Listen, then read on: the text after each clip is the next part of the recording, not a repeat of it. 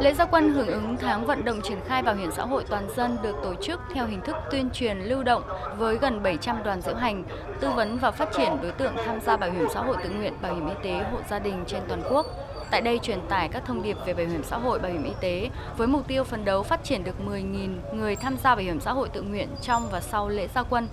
Tổng giám đốc Bưu điện Việt Nam Chu Quang Hào cho biết, Bưu điện Việt Nam với hệ thống đại lý thu và mạng lưới cộng tác viên đông đảo sẽ phối hợp cùng Bảo hiểm xã hội Việt Nam phát triển mạng lưới an sinh xã hội, thu hút người tham gia bảo hiểm xã hội, tự nguyện, bảo hiểm y tế hộ gia đình.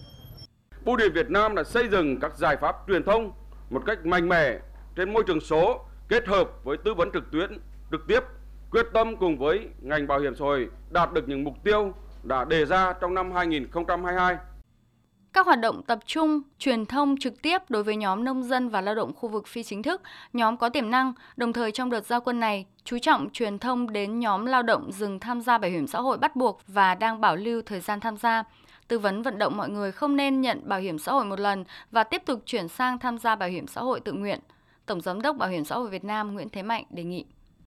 Bảo hiểm xã hội các tỉnh, thành phố cần chú trọng nâng cao hiệu quả công tác truyền thông, tiếp tục tổ chức các đợt truyền thông cao điểm gắn với phát triển người tham gia, nhất là bảo hiểm xã hội tự nguyện, bảo hiểm y tế hộ gia đình.